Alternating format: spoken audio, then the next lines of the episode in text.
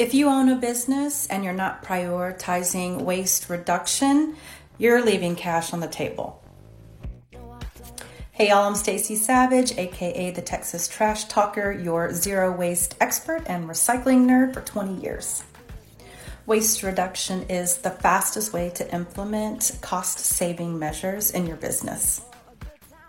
This might look like implementing recycling and food waste composting programs, repairing equipment instead of buying brand new, purchasing used equipment that's operable, renegotiating your waste hauler contracts, and making sure your purchasing agreements with vendors and suppliers are optimized.